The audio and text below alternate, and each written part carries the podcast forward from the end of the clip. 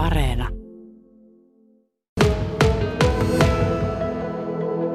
No kyllähän se on niin kasvanut ihan hirveästi ja se tällä hetkellä jo niin ylittää se ihan selkeästi sen tämmöisten perinteisten lennokkien lennätyksen. Se on myöskin tullut niin ammattikäyttöön joka puolelle ja No mihin kaikkiin toimintoihin droneja käytetään tällä hetkellä?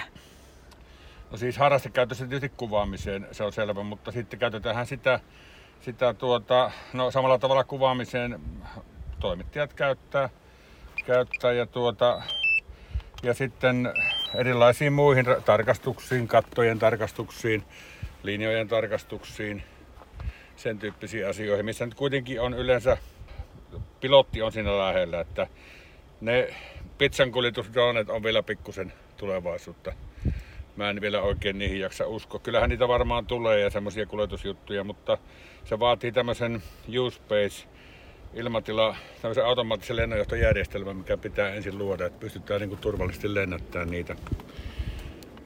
Sillä tavalla se on vielä vähän tulevaisuutta. No, nyt helmikuun ensimmäinen päivä. Vähän säännöt muuttuvat. Joo, niin tapahtuu. Kerro, mitä itse asiassa, miksi tarvitaan ja minkälaisiin laitteisiin nyt sitten teoriakoe? No, sehän on itse asiassa ollut siirtymäajalla jo yli vuoden se tutkinto. Se on A2 lisäteoriakoe ja se tarvii, sitä, sen tarvii silloin, kun lennättää yli puolen kilon painosta drone ja kaupunkialueella ja sitten ihmisten lähellä. Tämä mun pikkunen pakotin, tämä painaa alle puoli kiloa, niin tämä ei nyt tarvi sitä koetta, koetta, mutta kyllä mä sen suorittanut olen. Mitä asioita tuossa kokeessa erityisesti painotetaan? Minkälaisia osioita siellä on mukana?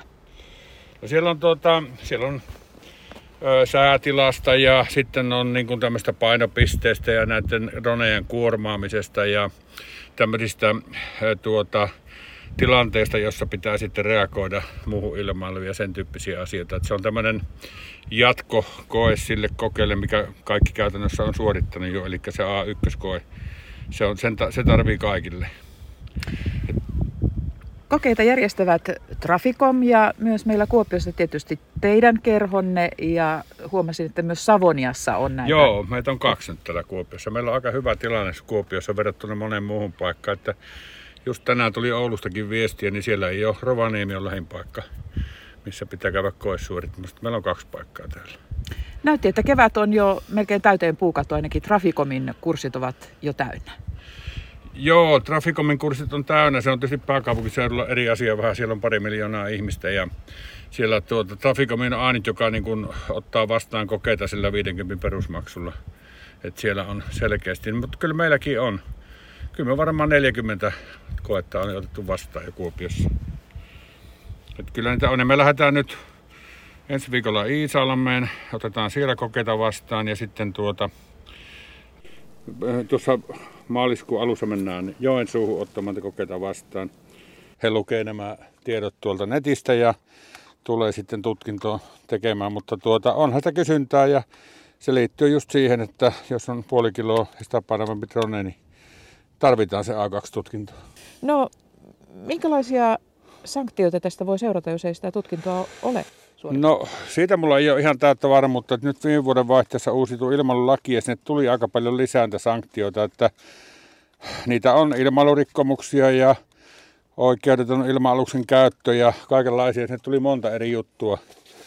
Musta vähän tuntuu, että siitä ei ole vielä oikein tuota, tuomaritkaan ihan selvillä, että ei ole oikein ennakkotapauksia. Että nyt niin kun nämä tilanteet vasta alkaa tulla. Lähinnä droneihin liittyvät, mitä on tullut esille tapauksia, joissa on, on tietysti jouduttu miettimään, niin on yksityisyyteen liittyvät ja kuvaamiseen liittyvät. Joo, sehän se on. Sehän se on se yleisin ongelma ja se on myöskin se, mikä ihmisiä häiritsee, että kun drone lentää jossain, niin tuota, tuntuu, että joku kuvaa, kuvaa. Ja yksityisiä ihmisiä saa kyllä kuvata, mutta semmoisia kuvia ei saa missään julkaista, missä pystyy tunnistamaan. Et ei kuvaaminen sinänsä ole kiellettyä, mutta, mutta niiden kuvien käyttö on kielletty ja kyllä tietysti tämmöinen drone-etiketti edellyttää sitä, että, että tuota, ei mennä kuvailemaan yksityisiä ihmisiä eikä liian läheltä. Otetaan vähän kauempaa ne kuvat ja keskitytään niihin maisemiin. Nyt siinä pyörii potkurit ja sitten mä nostan sen ilmaan tällä tavalla. Hän kyllä lentää. Tää menee tuota kilometrien päähän pystyy ajamaan, mutta ei ole tietenkään luvallista. Tarkoitus on, että ajetaan näköyhteydellä, että pystyy arvioimaan väistämistarpeen ja niin edelleen. Nyt se esimerkiksi kattelee meitä siellä. siellä Hei. aikaa. Mä voisin, voisin ottaa tästä nyt sitten kuvaankin tästä tuolla tavalla. Ja videoa. Mä saan tästä, mulla on myös nyt video tässä menossa, menossa tuota, Kauanko sulla on niinku kokemusta? näistä droneista. Niin. No siis, minä olen harrastanut lennokkia 70-luvulta lähtien. Et mulla on niin erittäin pitkä kokemus lennokkien lennättämisestä. Tämä koko dronen juttuhan on aika uusi, että olisiko nyt semmoinen pari vuotta. vuotta mutta vähän ei ole sama laji. Tää, siis näähän on älyttömän helppoja lentää. Tää, tämähän toimii tälle, että mä en tarvitse tehdä mitään, niin se pysyy paikalla.